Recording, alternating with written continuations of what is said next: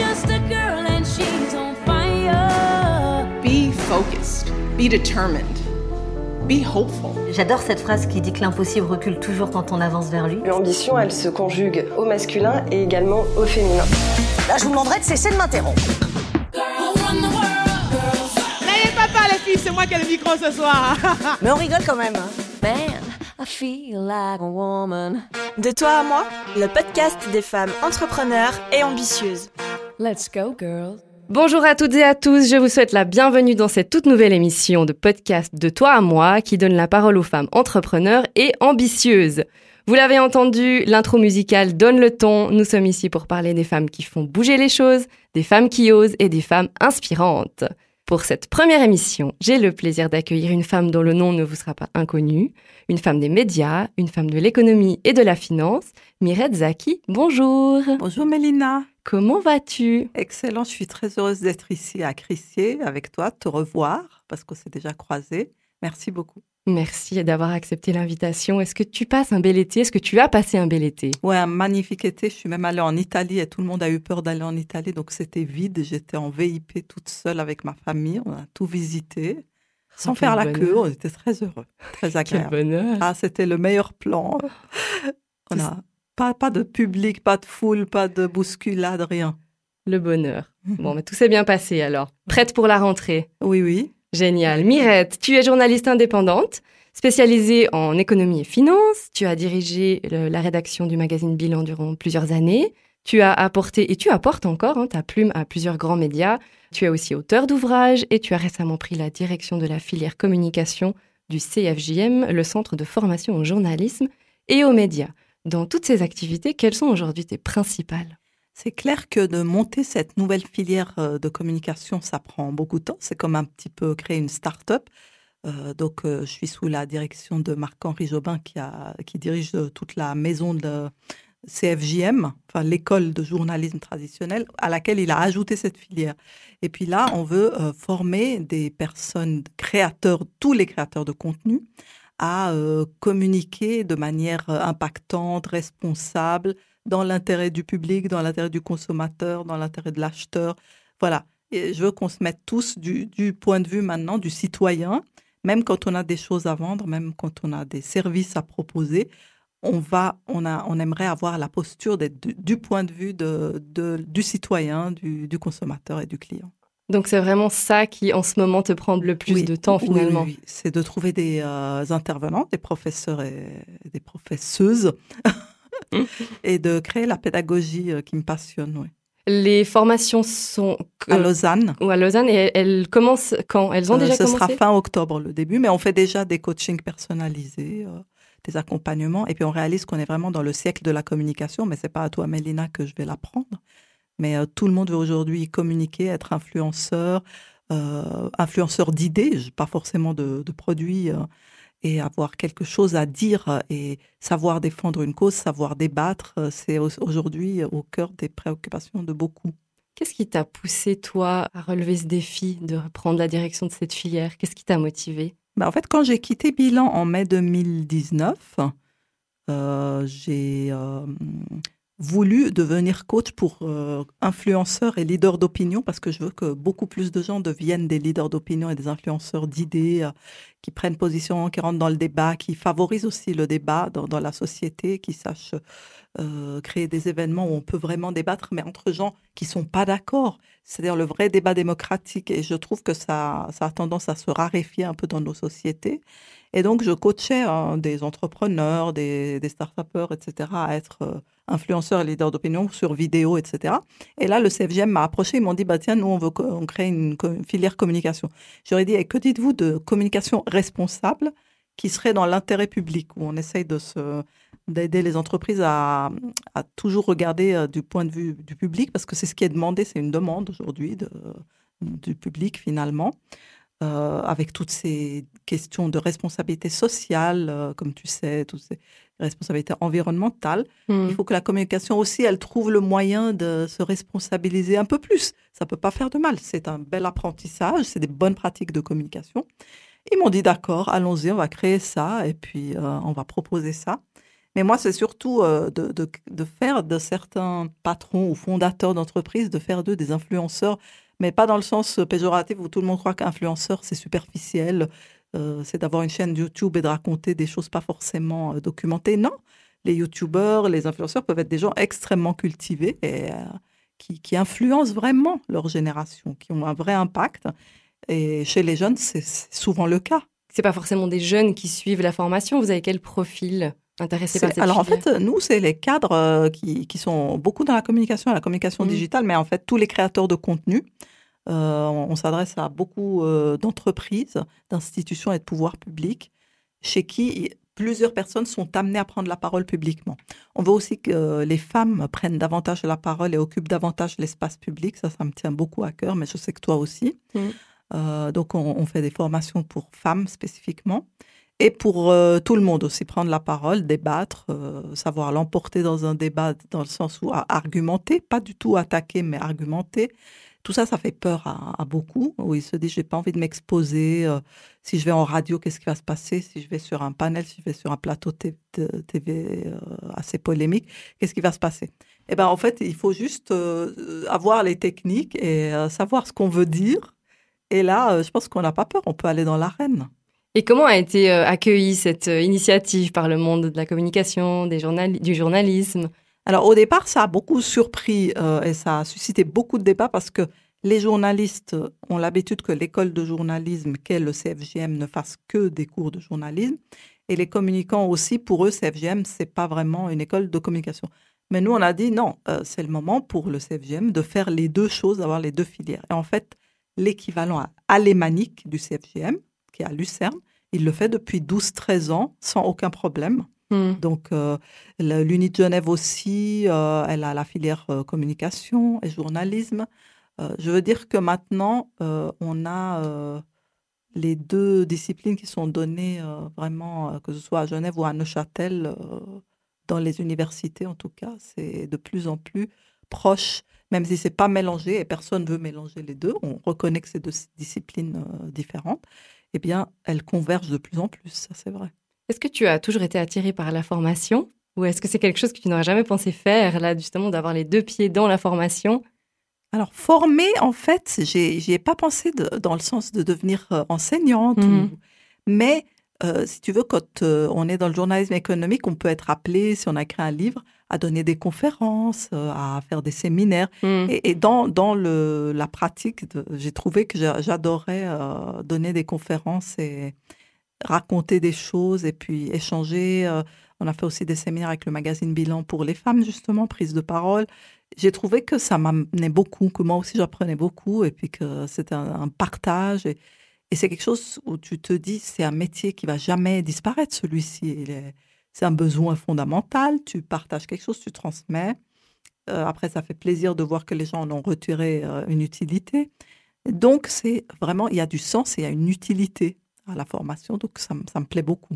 La communication a beaucoup changé hein, ces dernières années. Euh, toi qui es dans les médias euh, depuis de nombreuses années, comment est-ce que tu as vu ça changer? J'ai vu un essor phénoménal de la communication. J'ai l'impression que tout est communication. C'est-à-dire, les réseaux sociaux, c'est d'abord que chacun soit son propre euh, communicant. ou- Mm. Et euh, l'importance des budgets consacrés par les entreprises aussi, ça c'est faramineux. Et les politiques aussi, dans le monde politique, euh, c'est devenu un enjeu clé. Et pour beaucoup de grandes entreprises, c'est un cœur, de métier. Si dans l'industrie, dans la chimie, dans l'automobile, dans le luxe, les cosmétiques, euh, dans la banque, la communication est cœur de métier. Elle, elle fait partie.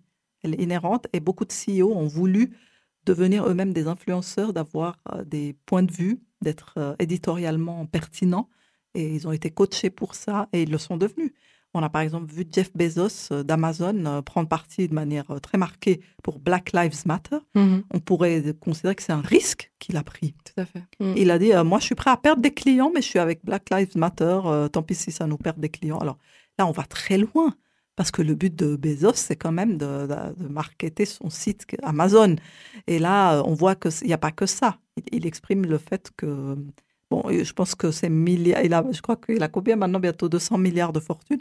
Bon, il, peut se permettre des prises de position. Hein. On va pas dire que c'est héroïque euh, non plus, mais disons que les, les patrons, les PDG, les femmes entrepreneurs, etc., sont amenés de plus en plus à prendre position parce qu'on leur dit, mais vous, qu'est-ce que vous pensez de ça? Vous, vous pensez que vous pouvez rester en dehors de ces questions de société? Qu'est-ce que vous dites du racisme? Qu'est-ce que vous dites du climat?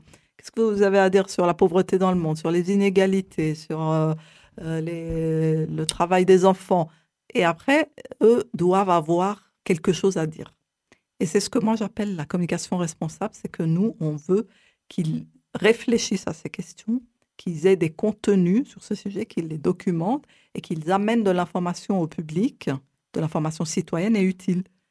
Ça doit faire partie. On ne peut pas juste, en tant qu'entreprise, communiquer pour vendre des choses. À un moment, on doit aussi pouvoir informer. Absolument.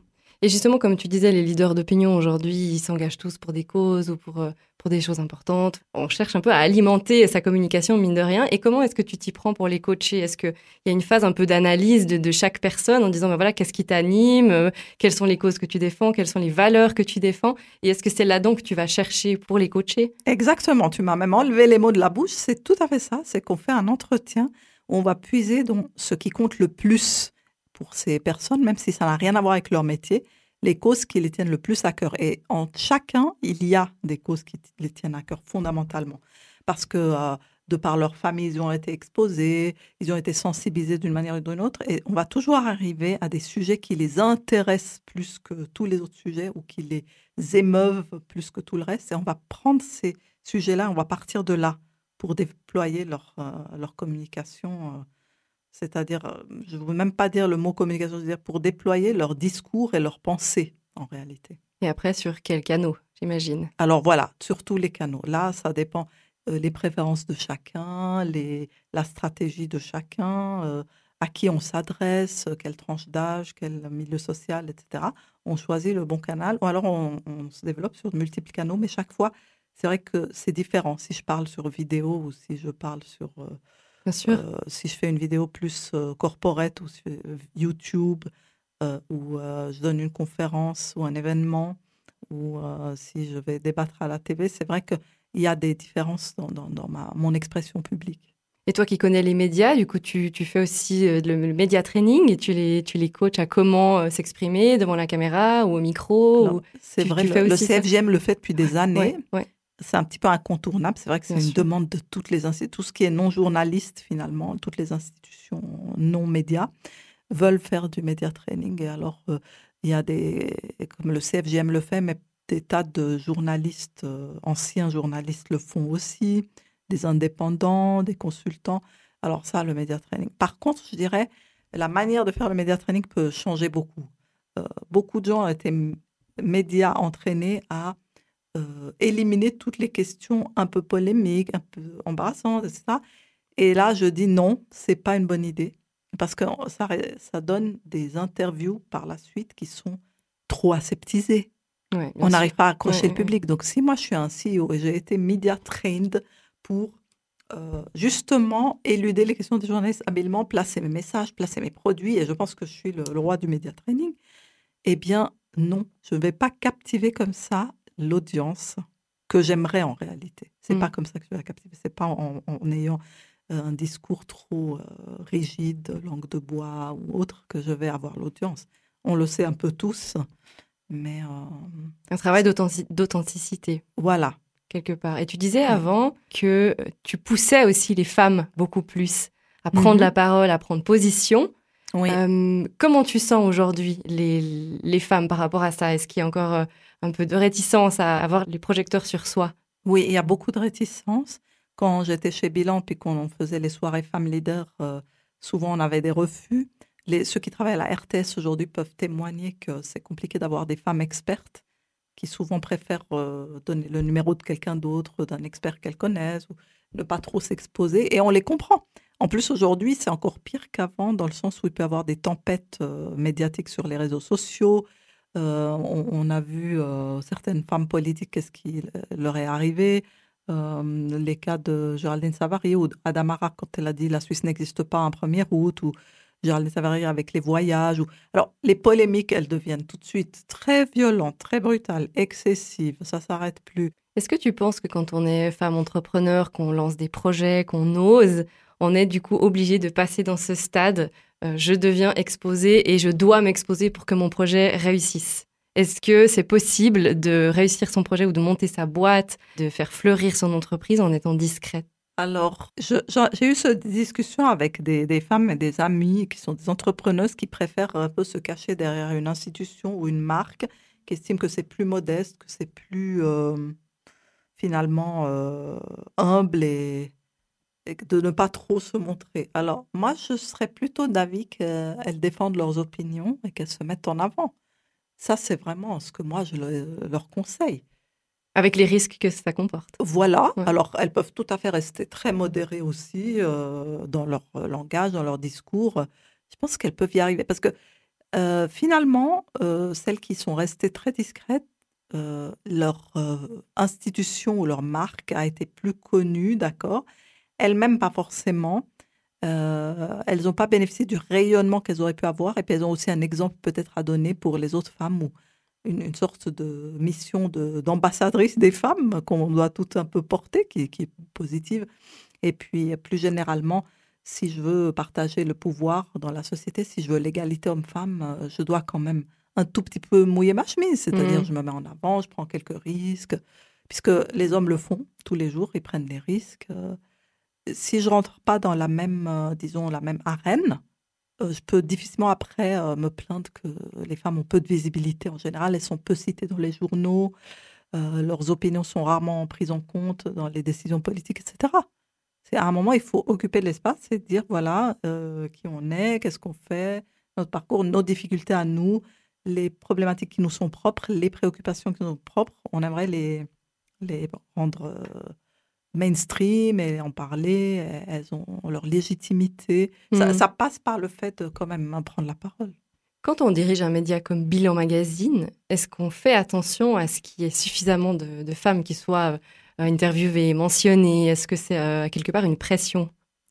Oui, mais j'a- j'avoue que j'étais pas euh, satisfaite du résultat. J'ai jamais pu trouver assez de femmes patronnes, femmes entrepreneurs, femmes euh, PME, parce que on, était tout le temps pris dans l'actualité euh, qui met en avant quand même beaucoup d'hommes, surtout dans l'économie, la finance, l'immobilier, etc. C'est peut-être le secteur le plus masculin qui soit, et on était constamment euh, insatisfait de ne pas parler suffisamment de, de femmes dans ce domaine-là. Vous aviez quand même fait beaucoup hein, avec Femmes Leaders, il y avait Voilà, des alors, articles, il y avait les événements, Oui, un événement ça, annuel euh, C'était qui- mon prédécesseur qui avait mis ça en place, Ouais, ouais, qui était un homme. Et moi, j'ai continué ça. C'est moi qui l'ai animé pendant dix ans. ouais. Et ça, alors, il y avait 400, 300 à 400 Ouais. femmes. Pour être euh, venue de plusieurs fois, j'ai cadres. trouvé ça génial. Ah oui, moi aussi. C'était vraiment une célébration à chaque fois. Puis ce qui était dit aussi, des, des femmes qui étaient euh, vraiment ou chefs d'entreprise ou ma- managers, euh, cadres sup chez des Nestlé, des Crédits Suisses, des UBS, c'était vraiment impressionnant. Comment on choisit les thématiques? Pour plaire aux femmes dirigeantes aujourd'hui, quels sont les thèmes qu'il faut choisir pour un tel événement? Finalement, on choisit ce qui nous aussi nous, nous, nous plaît. Parce que nous, on est, on est un petit peu des femmes euh, dirigeantes finalement, on l'a été, ou, et euh, on, est proche des préoccupations. Nous, on est bien placés pour, pour trouver Mm. les, les préoccupations.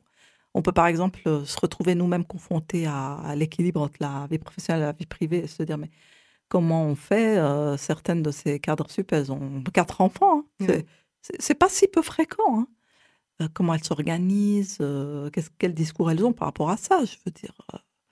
Et puis, euh, c'est quoi la différence entre une femme entrepreneur ou une qui est arrivée très haut dans, dans une hiérarchie d'une multinationale, par exemple? Euh, On l'a fait aussi, c'est très intéressant. Ouais. C'est pas du tout les mêmes profils. euh. Et puis, euh, qu'est-ce que les femmes ont à dire aussi sur le rôle des hommes dans leur vie pour qu'elles arrivent là où elles sont? Hmm. et euh, comment ça se passe aussi au sein des conseils d'administration? C'est- tout à fait euh, passionnant ce qui se passe dans les conseils d'administration, quand il y a une seule femme et dix hommes, etc., comment elle fait. Donc euh, c'est super intéressant quand elle partage euh, ça avec nous. Ça t'a beaucoup enrichi, toutes ces rencontres de femmes euh, dirigeantes? Oui, oui, énormément, énormément. J'ai aussi sociologiquement constaté qu'une femme dirigeante, elle n'est pas si loin que ça d'un homme dirigeant. Je suis pas du tout dans l'idéalisation euh, de dire que les femmes sont fondamentalement différentes des hommes. Une femme au pouvoir, elle acquiert aussi les mêmes euh, réflexes de la, de la puissance, finalement. Euh, même si dans le discours, elle n'aime pas du tout le mot pouvoir, ni le mot ambition, à un point qui est... chaque fois qu'on leur a dit le mot pouvoir, elles voulaient pas. Ouais. Elles voulaient pas entendre le mot. Elles disaient non, non, moi j'ai pas du tout fait ça pour avoir le pouvoir, etc. Ça, un homme le dirait pas, par exemple. Ouais. Par contre, euh, c'est vrai qu'elles vont être hyper bien organisées, elles vont être très rationnelles souvent, elles peuvent pas se permettre d'être très sentimentales, elles vont développer les traits d'un leader, d'un leader qui a des très lourdes responsabilités, qui gagne euh, des sommes importantes, qui doit être très politique, qui doit naviguer dans des milieux euh, très très où il marche un peu sur des œufs, très sensible, où il faut faire beaucoup, faut être fin stratège, savoir aussi quand quelqu'un nous prépare un coup dans le dos. C'est alors toutes ces compétences politiques et de très haut niveau là, ça fait que euh, hommes et femmes euh, se, commencent à avoir des traits communs à, un certain niveau de pu- puissance euh, de pouvoir et de puissance financière, Hmm, ce qui est normal. bien sûr. Est-ce que tu as rencontré des femmes qui t'ont vraiment marqué? Oui, alors chaque, à chaque, euh, je veux dire, événement femme leader, et à la fin on en avait trois par année, il y, en avait qui me vraiment euh, marquaient profondément. Euh, je me souviens encore de ce qu'elles m'ont dit, euh, qu'elles m'ont émue. euh, C'était chaque fois. J'ai appris énormément. Est-ce que tu as un exemple d'une phrase qu'on t'aurait dite que tu as gardée en tête ou d'une rencontre ou... Oui, oui. Alors, une d'entre elles qui est à un très haut niveau dans une très grande institution en Suisse romande m'a dit qu'un de ses collègues au comité exécutif où ils sont, il lui a dit écoute, jamais je ferai con- confiance à une femme. En chacun, en tout homme, il y a la certitude qu'un jour, une femme au travail va le poignarder dans le dos. Sérieux? Il est impossible de faire confiance à une femme. Il dit, avec une femme, on fait toujours doublement attention parce qu'on est sûr qu'elle va nous trahir. Je lui dis, waouh, ça c'est vraiment Ah ouais. tellement impressionnant parce que parfois, c'est vrai qu'on a eu le sentiment de, de- d'avoir ça aussi, euh, d'être confronté à, à cette méfiance plus grande vis-à-vis des femmes que des hommes. Qu'est-ce que tu penses que doit avoir une femme comme ingrédient secret ou comme force de caractère ou, ou qu'est-ce qu'elle doit avoir pour euh, réussir à s'imposer, à réussir dans le milieu professionnel aujourd'hui? Je pense que l'arme la plus euh, extraordinaire, c'est de pas vouloir plaire à tout prix. Je pense que euh, si je suis passionnée par euh, mon métier et mon domaine et je me concentre sur euh, mes compétences, je vais être beaucoup moins euh, distraite en fait par qui m'a désapprouvé, qui m'a mis la pression, qui me qui me, me, dit que c'est seulement si je suis comme ça que je vais obtenir ça, mais si je suis comme ça, je ne vais pas l'obtenir. Enfin, c'est vrai qu'il faut beaucoup de, de volonté, de, de force de caractère, mais pas besoin d'avoir l'air d'une générale d'armée ou d'une femme de fer du tout hein, pour ça. On peut être humaine, drôle, euh, spontanée, féminine, etc. On doit juste savoir ce qu'on veut et ne pas être excessivement dans la séduction. Est-ce que tu as eu des modèles au cours de ta vie? Alors déjà, ma mère, elle était très entrepreneuriale parce qu'elle a donc euh, quitté le Caire, elle est- s'est fait engager à l'ONU. Euh, ensuite, elle a l'ONU, c'est pas non plus une entreprise euh, exactement, c'est pas une start-up. Non.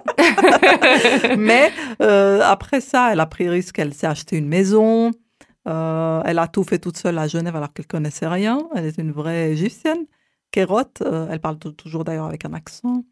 Euh, mais elle, elle allait regarder les petites annonces, elle cherchait les meilleures combines, elle a trouvé une bonne, un bon plan hypothécaire pour acheter la maison. C'était ce genre de femme-là qui vraiment aime euh, se débrouiller, trouver des combines, ne pas aller demander de l'aide à qui que ce soit. Donc j'ai vu l'exemple d'une femme très autonome, euh, très entrepreneuriale et audacieuse. Et du coup, avec les années, elle a vraiment créé son petit univers à Genève ici. euh, Enfin, ici on est à Crissy, non mais nous on est à Genève, elle- on est à Versoix. Mhm. Et puis euh, elle a créé son monde à, quand même euh, là où elle aurait pu complètement échouer. hein. Mais elle a, elle a osé, euh, elle y allait beaucoup au culot, je la voyais. elle, elle savait pas planter un clou, hein, mais elle se débrouillait, elle appelait, elle trouvait des combines, elle trouvait Mhm. des gens. Donc j'ai vu elle et son courage après. Dans, la vie, euh, depuis que je suis journaliste économique, oui, j'ai vu plein de femmes entrepreneurs, plein de femmes entrepreneurs qui ont partagé leurs expériences avec nous, que j'ai pu interviewer, approcher. euh, j'ai vu aussi leur, leur courage. Et souvent, elles s'inspiraient de leur famille, de leur mère, de leur père. Euh, donc, euh, elles n'avaient pas trop hésité. Mais plus des jeunes, c'est vrai, plus des jeunes quand même. Est-ce que tu es pour toi euh, cette histoire de quota? Mon avis est que je trouve Oui. parfois dommage de se passer d'un super profil masculin qui serait parfait Oui. parce que on doit choisir une femme. C'est quoi ta Oui. position là-dessus? Je, je suis bien sûr d'accord avec ça. Et moi, j'étais même contre les quotas. J'ai dit, euh, les quotas, euh, la femme qui a été choisie, elle va être considérée comme la femme alibi. Elle sera jamais vraiment respectée. À ce poste-là, on va toujours lui dire, oui, mais toi, tu es venue parce qu'il y a des quotas, euh, Mm. etc. Mais dix ans après, j'ai évolué quand même. J'ai été obligée. C'est, ça ne bouge pas. Les- ça- la situation ne bouge pas. Ouais, ouais. Et en fait, euh, les pays scandinaves, ils ont mis des quotas et euh, les choses ont évolué. Il y a 40% de femmes dans les conseils d'administration euh, en, en Norvège, je pense.